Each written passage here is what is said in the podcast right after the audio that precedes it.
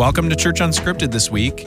Um, we're getting you this episode one day early because guess what this week is? Thanksgiving. We're glad you're here watching with us on this Thanksgiving week and hope you're able to spend time with friends and family this week. Um, I'm here with Pastor Eric and Courtney, our women's ministry leader, which I'm excited you're here with us. You even brought a coffee cup. I you're actually bringing the decor up on this table. That's table. right. Okay. That's right. So we are really excited today to discuss um, a topic that is somewhat controversial, right? Very much. Absolutely. Because last week we talked about heaven. This week we're talking about hell.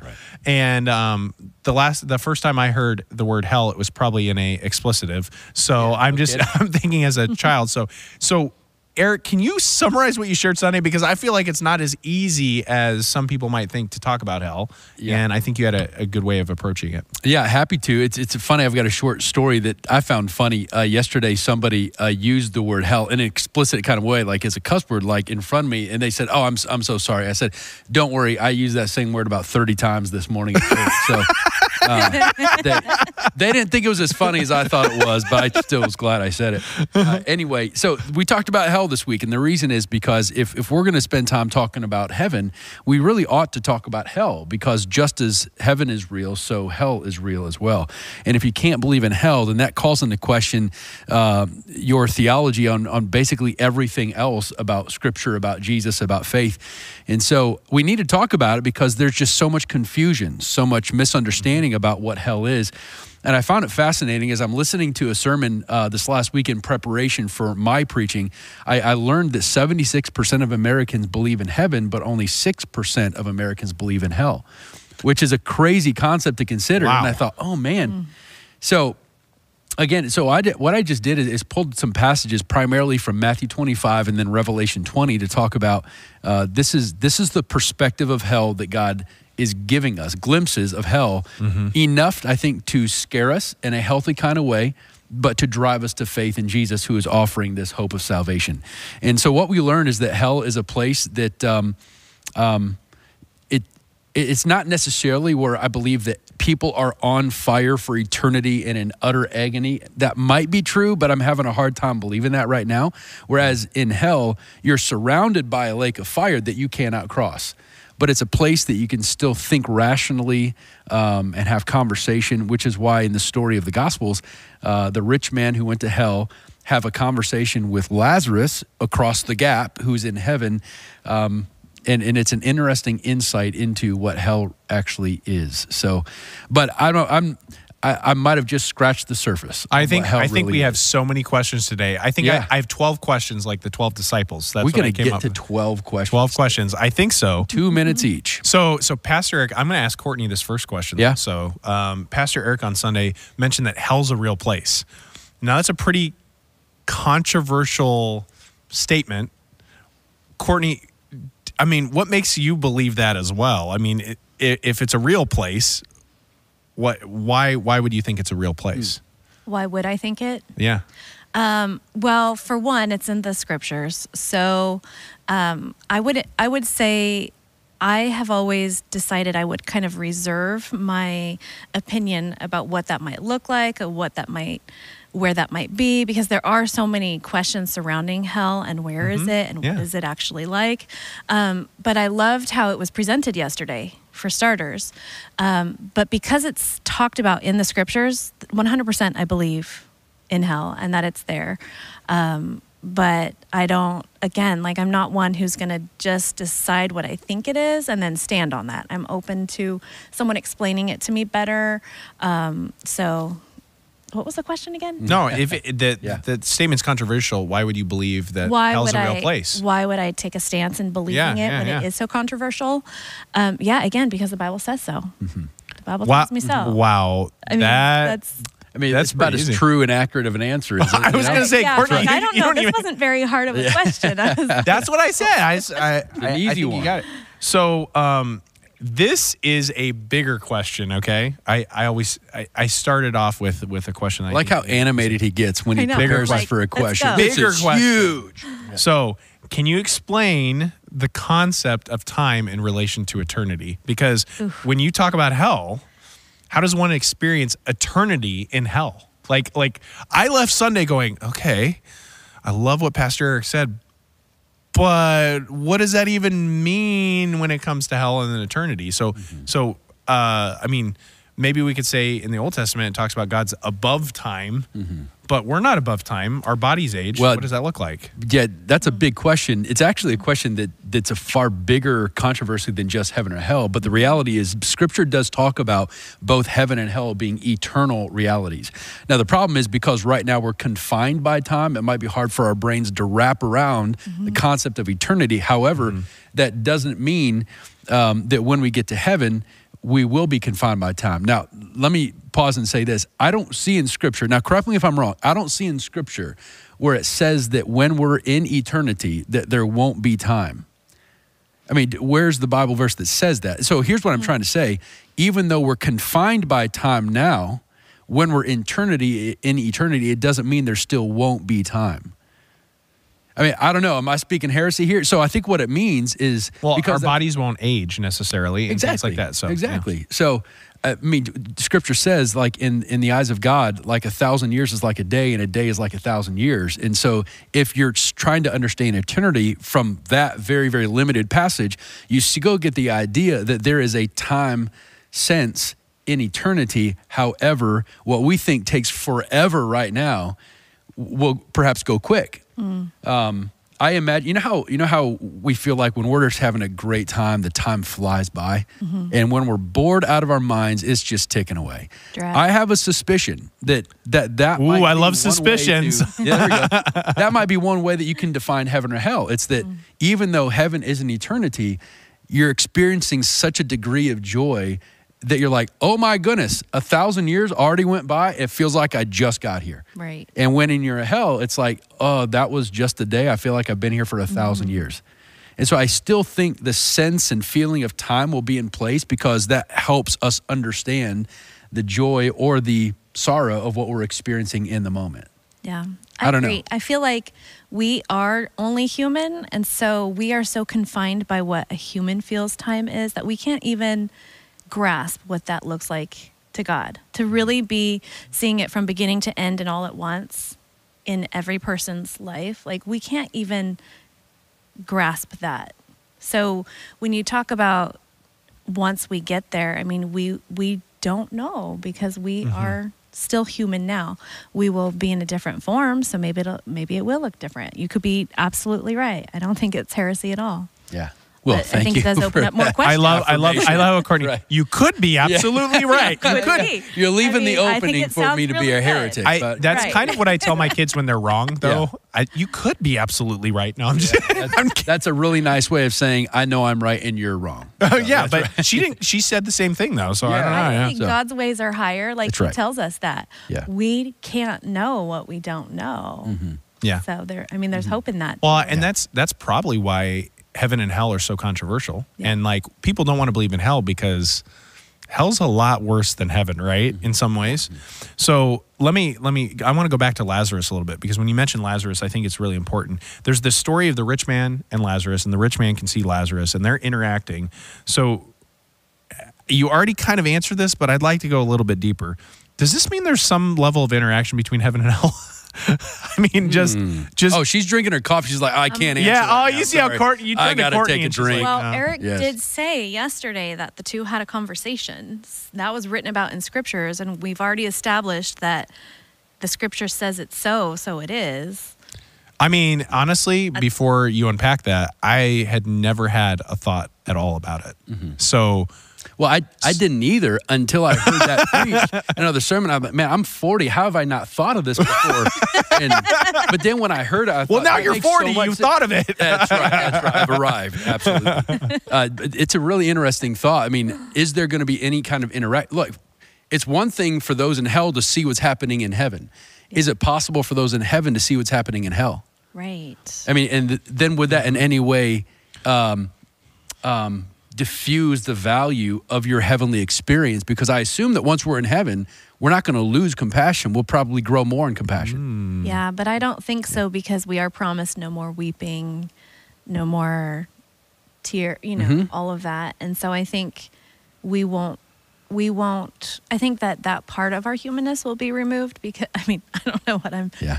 I just think we will not be. We will be so in the presence of God that all that we feel is love and ad- adoration and praise. That that we won't be able to. But will we be able to see? I, I yeah. don't know.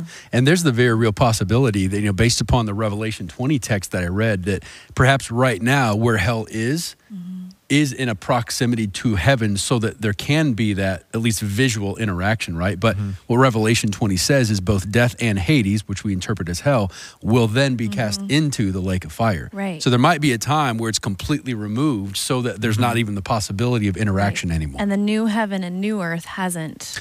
there you go. Uh, we haven't even Yeah. started talking about the new heaven and new earth. That's a whole nother conversation. Okay, sorry. No, no, I'm glad you brought it up. I mean, what the point is that there's so much to Yes. The afterlife that Scripture gives us glimpses into that this is this is worth more than just one Sunday sermon. Right. Yeah. sure.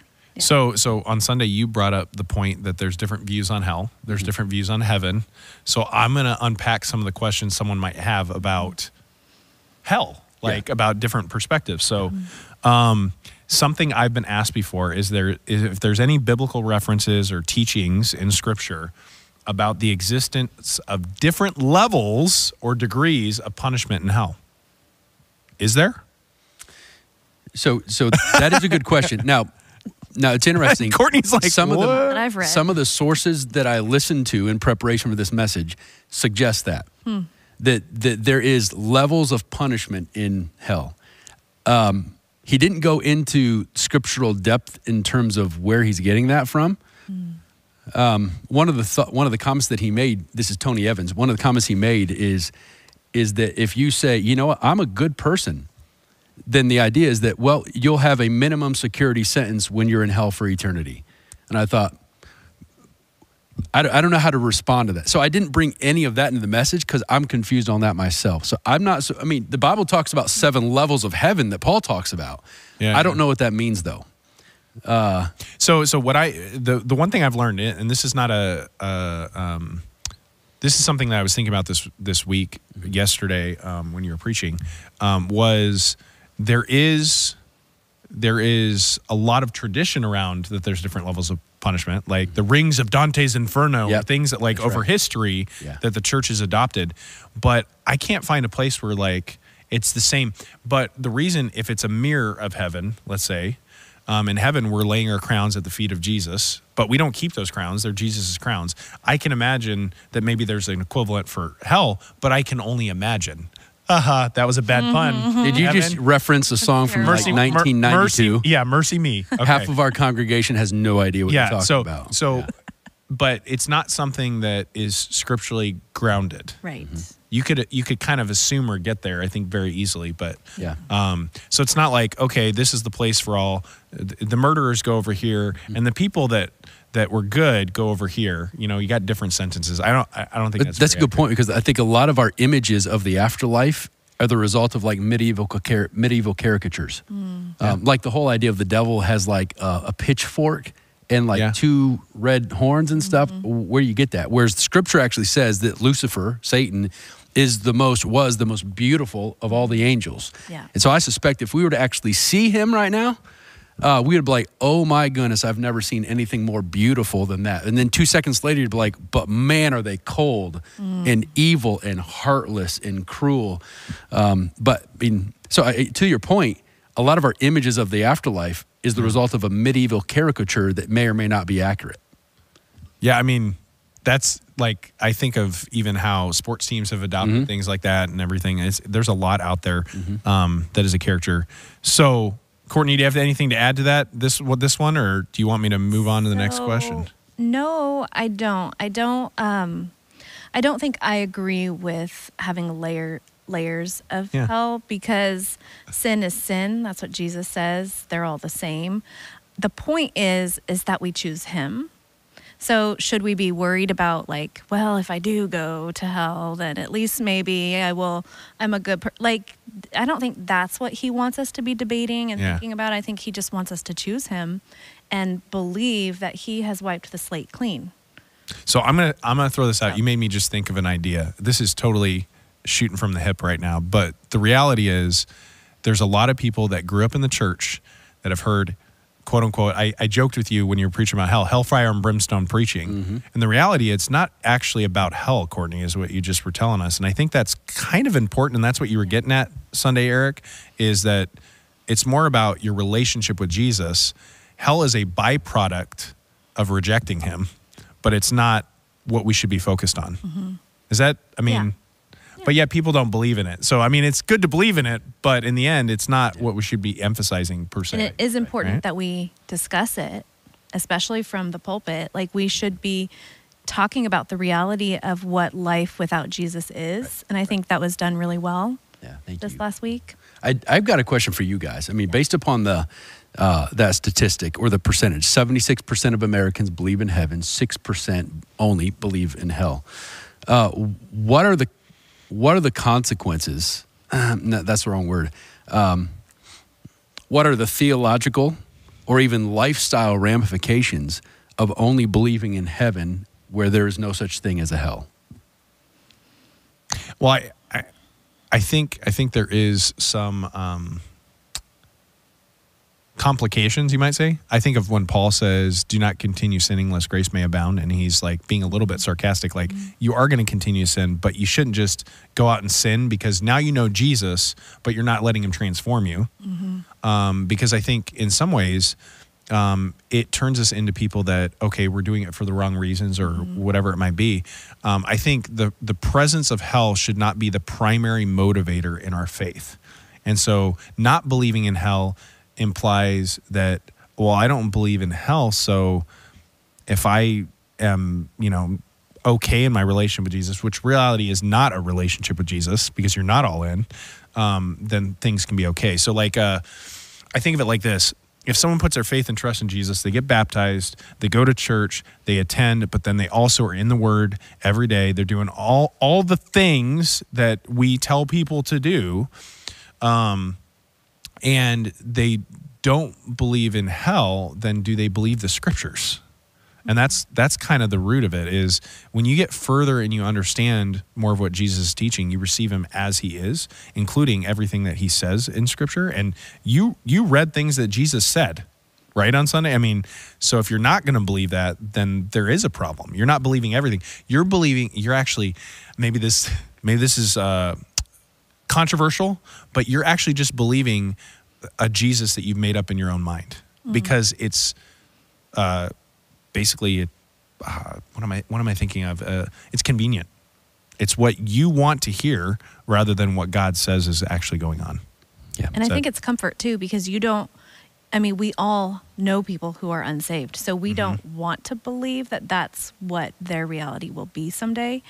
Um, but on the same hand, we can't we can't understand what Jesus did, what he paid, what cost he paid if we don't believe in hell because our our sentence would be death eternally if it weren't for him. So if we can't if we can't believe that much of it, then we're only believing halfway, right? The gospel halfway. Oh yeah, I mean it, it's a sobering reality because if there is no hell, then not we been who saved are from anything, right? exactly Right. then we who are Christians are the most pitied or ought to be the most pitied people on the planet because we have put our faith and trust and given our lives over to a Savior that didn't need to come because there's nothing we need saved from. Right. And what that means is that the scriptures, the church, the belief in belief in any kind of deity whatsoever is a waste of your time. Therefore, the greatest theology, the greatest lifestyle you could possibly live is eat, drink, and be merry, for tomorrow we may die. Because whenever you do die, who cares? You're all going to end up in heaven, whatever that looks like anyway, right? Mm-hmm. Mm-hmm. So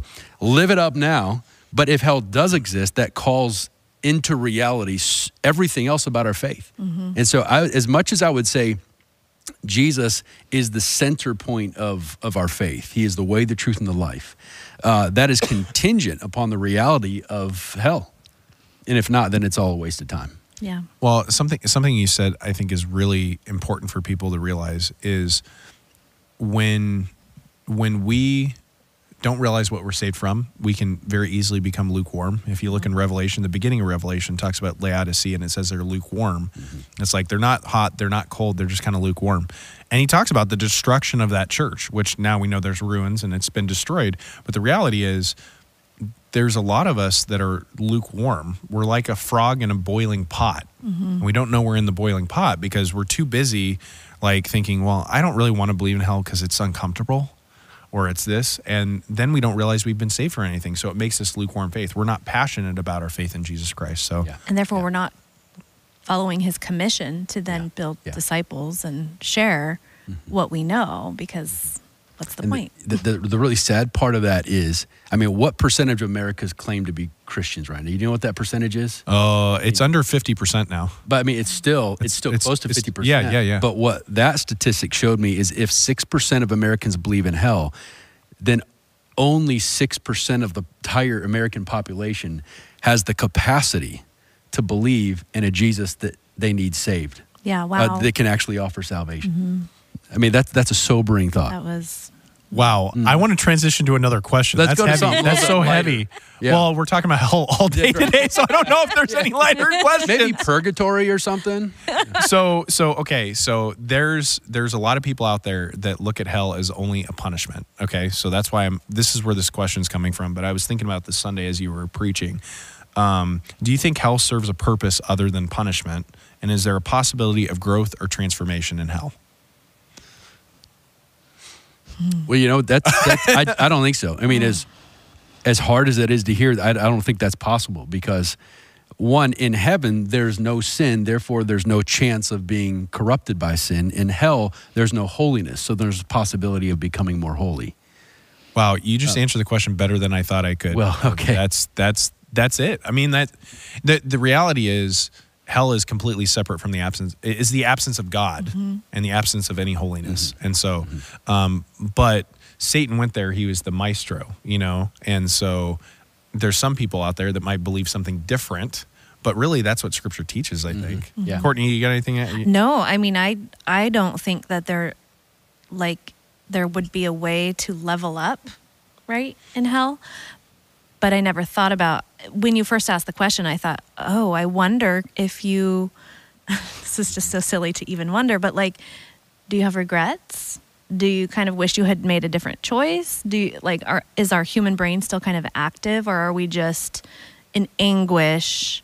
Right? Like cuz if you have some 100% right. regrets, Oh, couldn't yeah. you then Yeah. that's a little bit of growth, but Well- that doesn't mean you get Well, the thing is, on this earth, we we can have regrets, but on the other side of the regret, there's always the possibility of restoration. Yeah. The thing about hell is, I fully believe that you'll experience regret more than you ever have on this earth, Yeah. but it'll be absent of any possibility hope. of of any hope. Yeah. So you will be stuck, and that's Yeah. probably perhaps one of the worst things of hell is not again not the fire, but recognizing what your regret in this life could have led to on the other mm-hmm. side of the gap in mm-hmm. heaven, but know that there's never possibility of of that regret or that shame or those man I made some bad decisions ever being reconciled. It's awful. Oh yeah. Don't go there. No, don't go there. D- don't go there wow I I've should have been the take home. Right. don't go there. I've got some more questions on hell. so, so this is this is something that I've wondered and um, wasn't something that I think can be answered in one sermon. Probably not even in a series. But so we'll see if we can approach it today. But can can you guys address the idea of God's infinite love and grace in in relation to that eternal suffering in hell? And the suffering may not be what we think it is. You know, like when I when I was a kid, you know, I think of like, oh no, I'm going to be burning forever. Well, we're not even talking about that. We're talking more about the the anguish of knowing like, wow, that's what Jesus was talking about this whole time, but now I have no chance of being there. The the lack of hope, Yep. the ultimate desperation, you might say, would be that suffering rather than like a. Phys- I think we think of it physical terms, but I think what we're going to realize is we're talking about our soul, and it's going to be much deeper than that. Mm-hmm. So, can you address the di- idea of God's infinite love and grace, and also in relationship to that suffering and for eternity? I mean, in hell. Mm, yeah. Uh, you know what? It, just because God has infinite love and grace does not mean that it is always available. Infinite does not all necessarily mean available on all circumstances. I mean, in fact, if you continue to read the story of Lazarus and the rich man, after Lazarus said, No, I can't take a drop of water and put it on your tongue, the rich man in hell said, Well, then could you at least send Lazarus, this is right, the right story? Yeah, To like my loved ones still alive and tell them about this place. And and Lazarus, uh, I think Lazarus said, "Well, That's why they have Moses and the prophets and everything. and so Mm. It's his infinite done. oh yeah, his infinite love and grace has already provided us everything we need for life and godliness, right? And and if you choose to reject that, that's not a lack of infinite Mm-hmm. love. That's simply you choosing to reject it. Right? Am I yeah, wrong? yeah. No, that's I, it's matter of fact. I think when we talk about hell, it's pretty matter of fact. It feels like it. yeah. you know um, i think I, I think what you you addressed on sunday as as there's there's a group that's going to receive jesus and reject jesus. You didn't put it in that way but mm-hmm. that's that's what i was getting at. And i think that's that's really what people need to understand about heaven and hell is you're receiving jesus or you're rejecting jesus. It's not because it's for all eternity. You can receive jesus now and you have all the chances in the world right? And that's what you're just saying like hey lazarus said you've already had this chance.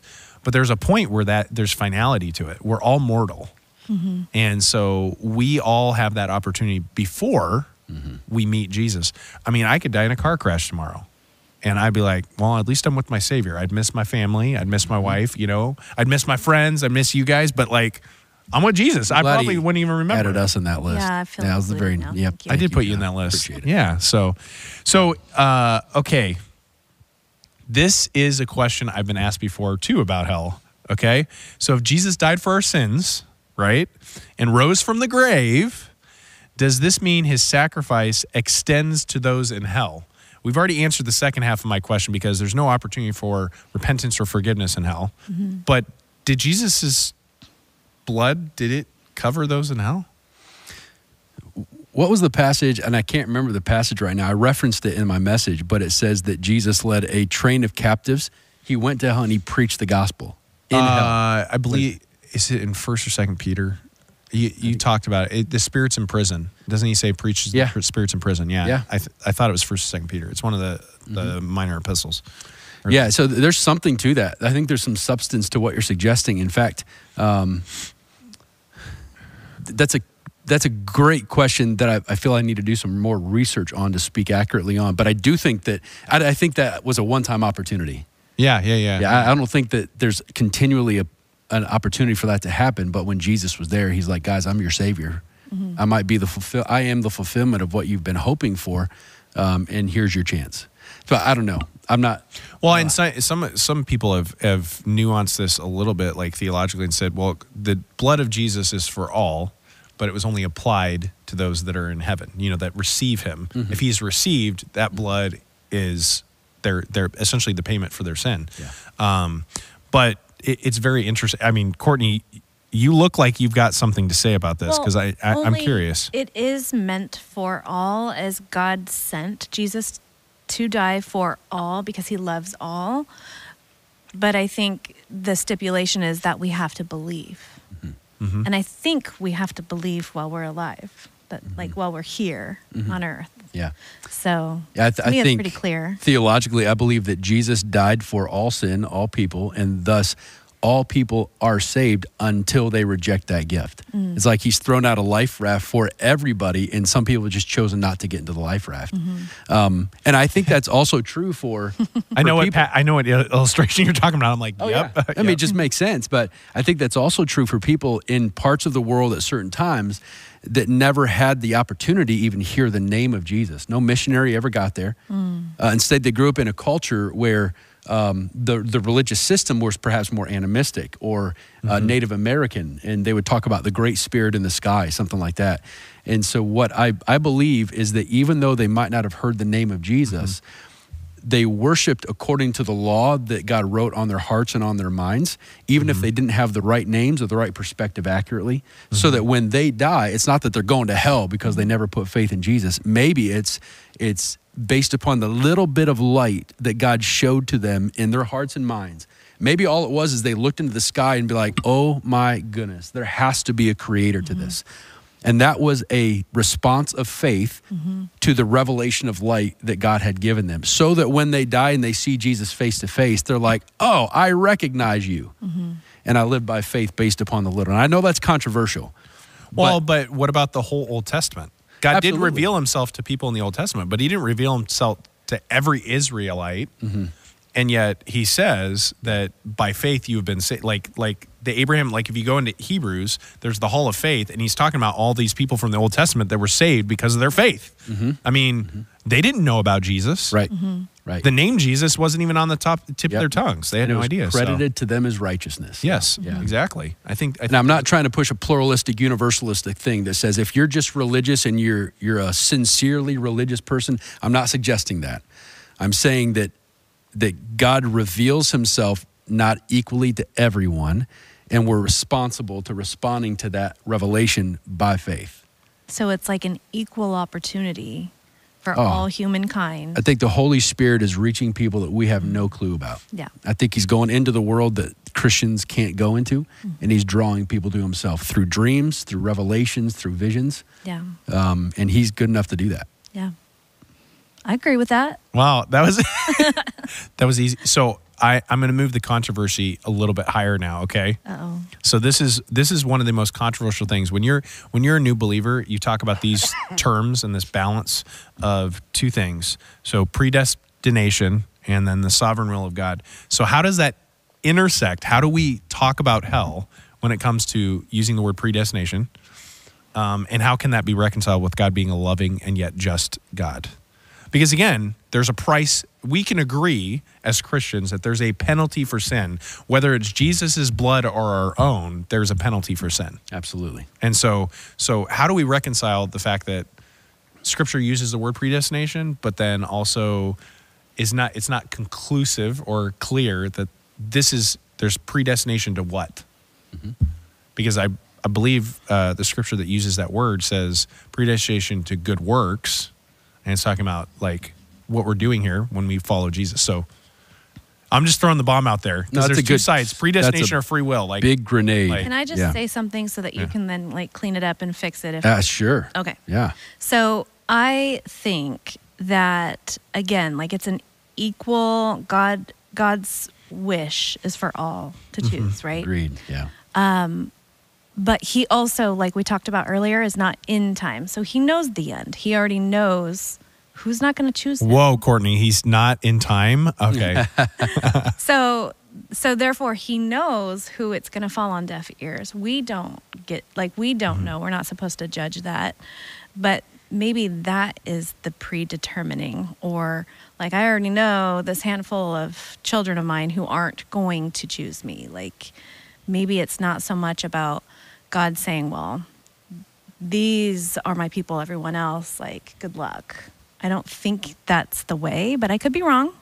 You could, Well, you could show in me wrong. in Courtney, I think Yeah. I think you make a good point because I think sometimes we impose human values or what we see in the world on God, Mm-hmm. and in His infinite wisdom, He thinks differently. He knows all, and He's separate from time. So that that sounds pretty accurate because on in this world we're like, oh, you're in, you're not in. Right. It's like getting it, it almost we look at we look at this topic as something that it's like picking the kickball team at school in elementary school and you're the last person picked. You know you're on this team and you're on this team. You're on team hell and you're on team heaven. You know like like i think we look at it that way rather than looking at it as like okay no god knows all.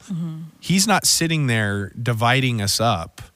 We're either receiving him or rejecting him and that's That's matter of fact. I mean eric do you have, No, you I, have something to I, add I agree. Um, when I hear the word predestined in Scripture, when I hear God's sovereignty, I, I fully agree with with scriptural truth, but I, I apply it a little bit differently than that debate that's brought up. And I've been Yeah. in so many of those debates in college and in philosophy classes. Here's what I what I believe. Very similar to what you said. It's God's predestined all of us to be saved. Hmm. And he has all the sovereignty in the world to make that happen. He's got sovereignty over sin, sovereignty over death, sovereignty over the grave. And so he now has the sovereign power to predestine everyone to be saved. But because he's also given us free will, we can choose not to. So to put this in perspective, I want to ask you a question. Tell our viewers how many kids you have. six. Six kids. you have your own basketball team. That's right. Absolutely. Team Phelps. Yep. Um, and tell tell us by name which of your six kids you want to go to hell. oh, okay, let me think. Mm-hmm. Hmm, wait wait This wait one. did you just curse you want her maybe. kids to go to hell Maybe. No. Zero. Zero. Them. how could could you ever imagine yourself looking at your six No. kids and saying, "I like these better. They're going to heaven with me, but those kids, nah, eternity away from me." Yeah, no. So if if that's the heart and compassion of parents who are in a broken, corrupted, sinful world, mm-hmm. can you imagine a a God of holiness saying that too? No. I mean, so I mean, if I look at you and be like, "Hey, Corn, I just want to let you know, God told me that I'm destined for heaven, but not so much for you." I mean, what am I telling you, right? Right. So I, I believe in His full sovereignty, and I believe in Him being able to predestine every one of us to go to hell. But I just don't see the passages where it suggests that He says, "I'm going to send you to hell." So there's two things I thought of as you were talking, um, and there you're going to be like, "What's the connection?" I thought of Bruce Almighty, the movie, and then I also thought of A great uh, way to interpret Scripture. yeah, Good uh, one. Yes. of, and then I also thought of the scripture passage where it talks about angels long to look into such things when it's talking about salvation. Okay, Yeah. so in Bruce Almighty, if someone's not seen it, there's a point in the movie where he's he's God, he's responding to email prayers, right? Right. and he's got this woman that he's in love with and there's this angel that's speaking to him like michael the angel and says um, you can't make her love you. Like that's a rule. I don't necessarily agree with that. God can do whatever he wants to do right if it's god. But there is something that that was in there is she she has to she's going to choose you have to have her choose you. And i think there's something to the balance of god chooses not to force us. We're not robots um, he he chooses to give us everything we need for life and godliness, and he chooses to allow us to make that decision so we're falling deeper in love with him rather than the angels that long to look into this love that's a choice and this salvation that's a choice that's in heaven. All they've ever known is heaven. So like ooh this is mysterious. This doesn't make sense. So really, the Bible is the greatest love story we've ever been encountered. People don't always look at it that way, and the love that God has for us is immensely like the love of a parent and the love the love of someone that just genuinely wants us to be in heaven and does everything he can possibly to do that. And I think I think that's what people miss about the conversation about hell is God's already written this love letter to us and shown us that he loves us. It's more a matter of us making a decision and moving forward. Absolutely. I mean, You know? the reality of hell reveals the love of the Father. And if there were no hell, then there's nothing to convince us of the love of the Father. Um, because, it, because there's an opportunity of hell. When we choose the Father, then that shows him that that's sincere love for him because we've embraced his sincere love for us. Yeah. But if he's like, I love you, I want you to be in heaven with me, but then there's no other option, it's like, well, really, I don't care about your love because there's no other choice. I mean, we wouldn't want our spouses to marry us because there was no other option, right? I mean, that's insulting, right? Uh, yeah. I know. We- We're convinced of their love for us because they have plenty of options, right? Yeah. And they still chose us. Yes. So, okay, some people were going to ask this after your sermon on Sunday, even though I think you made it clear. But um, I was asked a question on Sunday, and I, I kind of know the answer to this one, but I, I want to hear from you guys first because may, maybe I'm a little bit off. But um, is there a possibility for hell to be temporary rather than eternal? So, we've already answered the second part of this question that I was asked. Can can someone get redeemed or reconciled to God in hell because it takes an extended period of time? And the answer we already have is no. But that first part is hell temporary or eternal. You addressed one version of that, which was annihilationism, I believe. Um, but is there? I mean, is it is it eternal? I mean, really, like Uh, where does it? There, there's is it 100% scriptural support for it being eternal because um, Matthew 25 says that he will send them off to eternal punishment. And so, I mean, you, you got to change scripture if you want to believe it's temporary. Wow, that was an easy answer. Yeah. Courtney, you don't have Well, anything to add? No, but I have to admit, when you did bring up Revelation and it talked about then hell gets thrown into Mm-hmm. the lake of fire, then I thought, oh, well, then could it? You know, it's just, it's that like human brain trying to make it better, right? Like then, oh, then does it cease? And then all those Mm-hmm. Yeah. people don't have, you know. Yeah. But the Bible does say eternal, so I agree. Yeah. Like Yeah. I agree with that answer, but the thought did occur to me right, in Revelation. What does that look like? What does Yeah. that mean? Yep, I hear you. How does hell exist inside a lake? Okay. I, I feel like I feel like the last two weeks we've had more theological questions after the sermons because it's on topics that people are like engaged with or somewhat controversial. So this is another question from that that realm.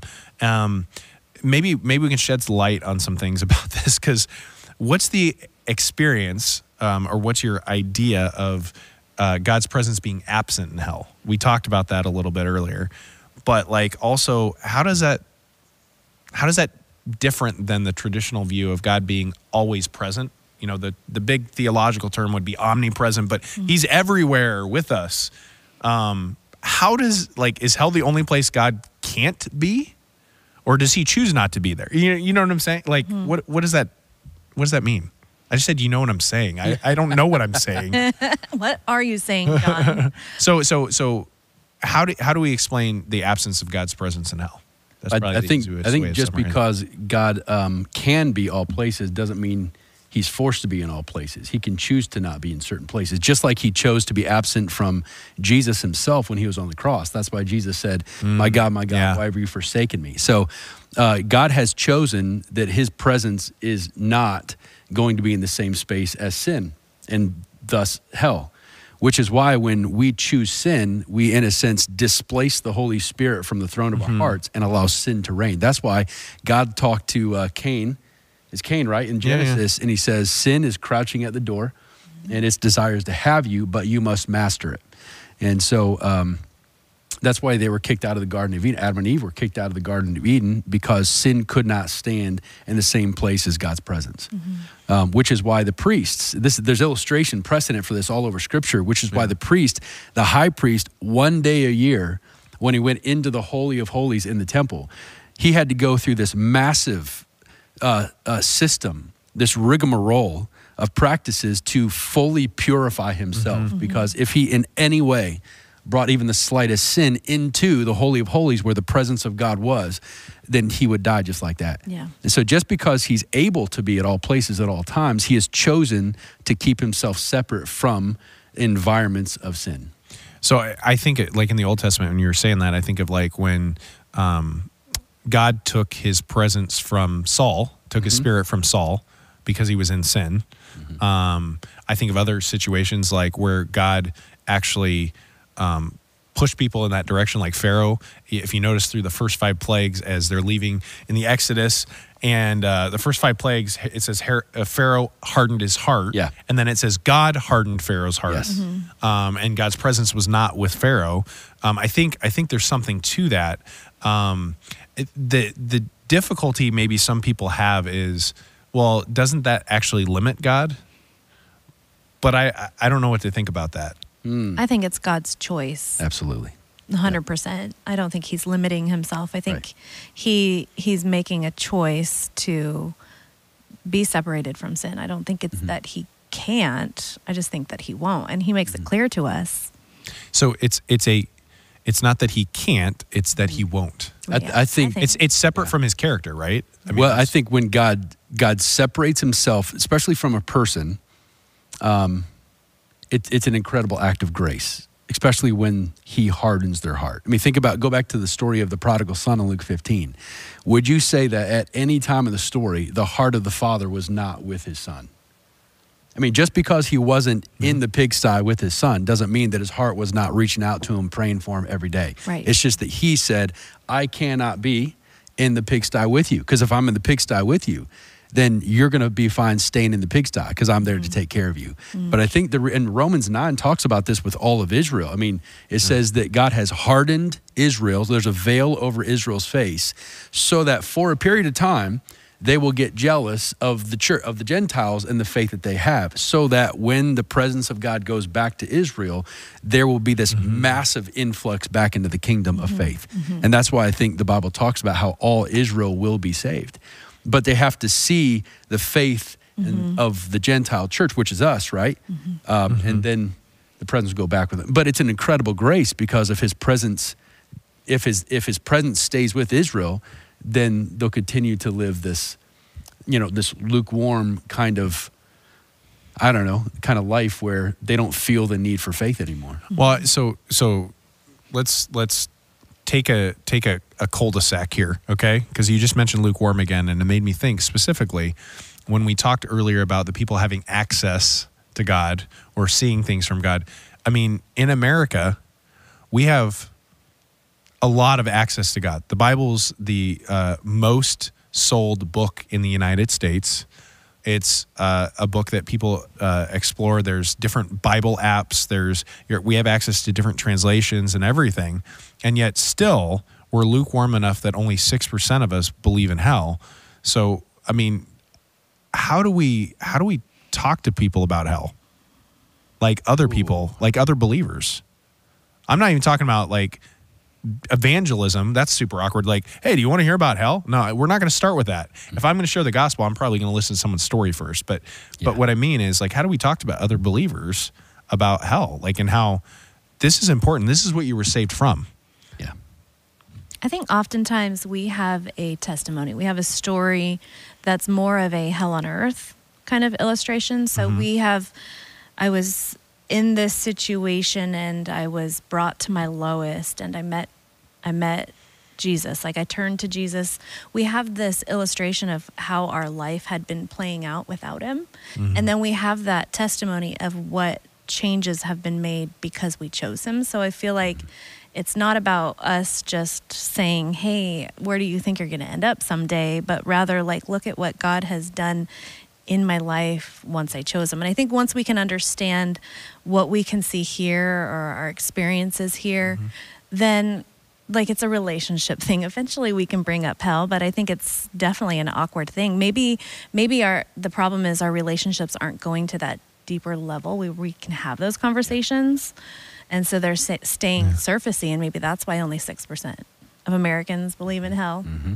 I mean, I think of like yeah. a transitionary statement in every conversation, there tends to be a transition statement. And maybe it's like, well, when I share my testimony, this feels like it was hell on earth, but I know what scripture says about hell. And this is what it's the absence of God's presence. It's these things. Mm-hmm. Um, I, I, I think I think there's maybe backlash. Maybe I'm gonna I'm gonna think of societal and cultural things, but like yeah. there's been backlash because hell was preached as the main reason to go to heaven. You know, like follow Jesus, or otherwise you're going to go to hell for so many years in the United turn States. Burn, yeah, turn and burn. Like, and yeah. and it, maybe it hasn't been in the recent years. Maybe it hasn't been in the last 15 years, maybe.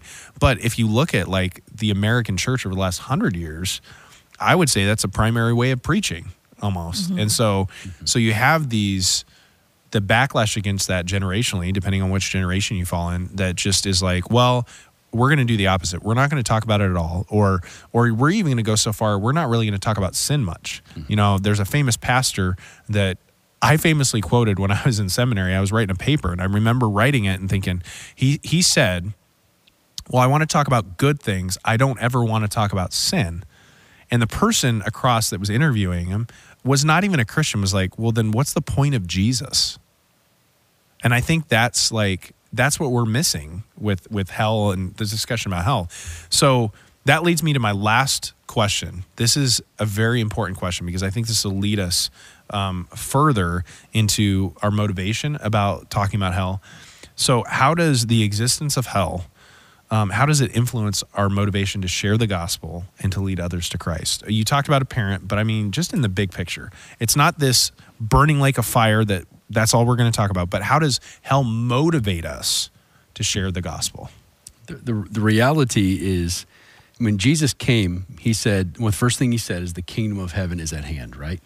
And yeah. what we believe is that the kingdom of heaven was inbreaking into a world where Satan was is the prince of the power of the air. And so the kingdom of heaven was breaking into the kingdom of hell. The reality is every single one of us stand in tension between the kingdom of heaven and the kingdom of hell. Um, and in Jesus, we fully step into heaven, where the Bible says we are currently standing in a state of grace, which is which is great news. Mm-hmm. However, we can be lured by sin so that we start taking dips into the kingdom of hell. Mm-hmm. And that's exactly what Satan wants. There is a it's very real that you can be a believer in Jesus Christ and your eternal destiny is heaven. However, Satan can take ground in your life. Mm-hmm. And so we have to talk about hell because it exposes the motivation of Satan to begin putting roots into our life. This is why Jesus says um, this is why freedom ministry is a huge deal because there are Christians who are in bondage to to hell to some degree. It's a sin they can't get rid of. It's an attitude they can't stop. It's an anger issue. It's the way they treat their wife or their husband, for that matter. Mm-hmm. Um, and and the reality is, even though we're Christians, Satan is trying so hard to put his claws into our soul. Um, and at this point, he's like, okay, I'm not going to win the eternal war. They're going to heaven. But in this life, I can make them ineffective. Mm-hmm. And I can make them so discouraged and so broken and so sinful that they look nothing like Jesus. And maybe they'll go to heaven when they die, but man, I can totally take them out of the game right now. It, it's like what you said. I mean, like a living hell. Absolutely. I mean, you're just you're just in that space. Oh yeah, oh yeah. So you you got to talk about heaven. Yeah. Or I'm talking talk about hell because then you realize what it does to you. Yeah, again, you can't you can't know what Jesus has saved you from unless you know where you would have headed had you not. I mean, I think you have to you have to look at eternity Yeah. in order to fully grasp the gospel of Jesus. If you can't talk about hell, oh, well you should talk about hell so that you so that you can help someone else to realize like with without like your life is great but where are you going to go someday like mm-hmm. And not just that but i think we are all born with that innate need to fill that god shaped hole with something. So we all know that we need something more but we may mm. fill it with things not of god right? So everybody has that i i believe that desire to know what completes them. And if we don't if we don't share like hell with people then We're only giving them half a picture. right it's a disservice. And so as i'm saying that i'm literally thinking okay but how are you sharing hell with people? So i realize like it is it is a very weird territory to talk about. But if you can't grasp hell then you can't grasp why you need jesus. I think one of the ways that you can talk about hell is not by saying, "Let me tell you about this place in eternity that's surrounded by a lake of fire and burning sulfur." Um, the way that I would talk about hell is to say, uh, "There was a sin that was becoming a stronghold in my life, and I can let me tell you what it did to me. It about ruined my family. It about made me lose my wife, lose my job." And then Jesus stepped in and set me free from all of that. And I'm here to tell you what freedom in Jesus actually feels like. yeah But here's what hell was trying to do to me. And I think I think those stories, the vulnerability, um, uh, pays a lot of dividends.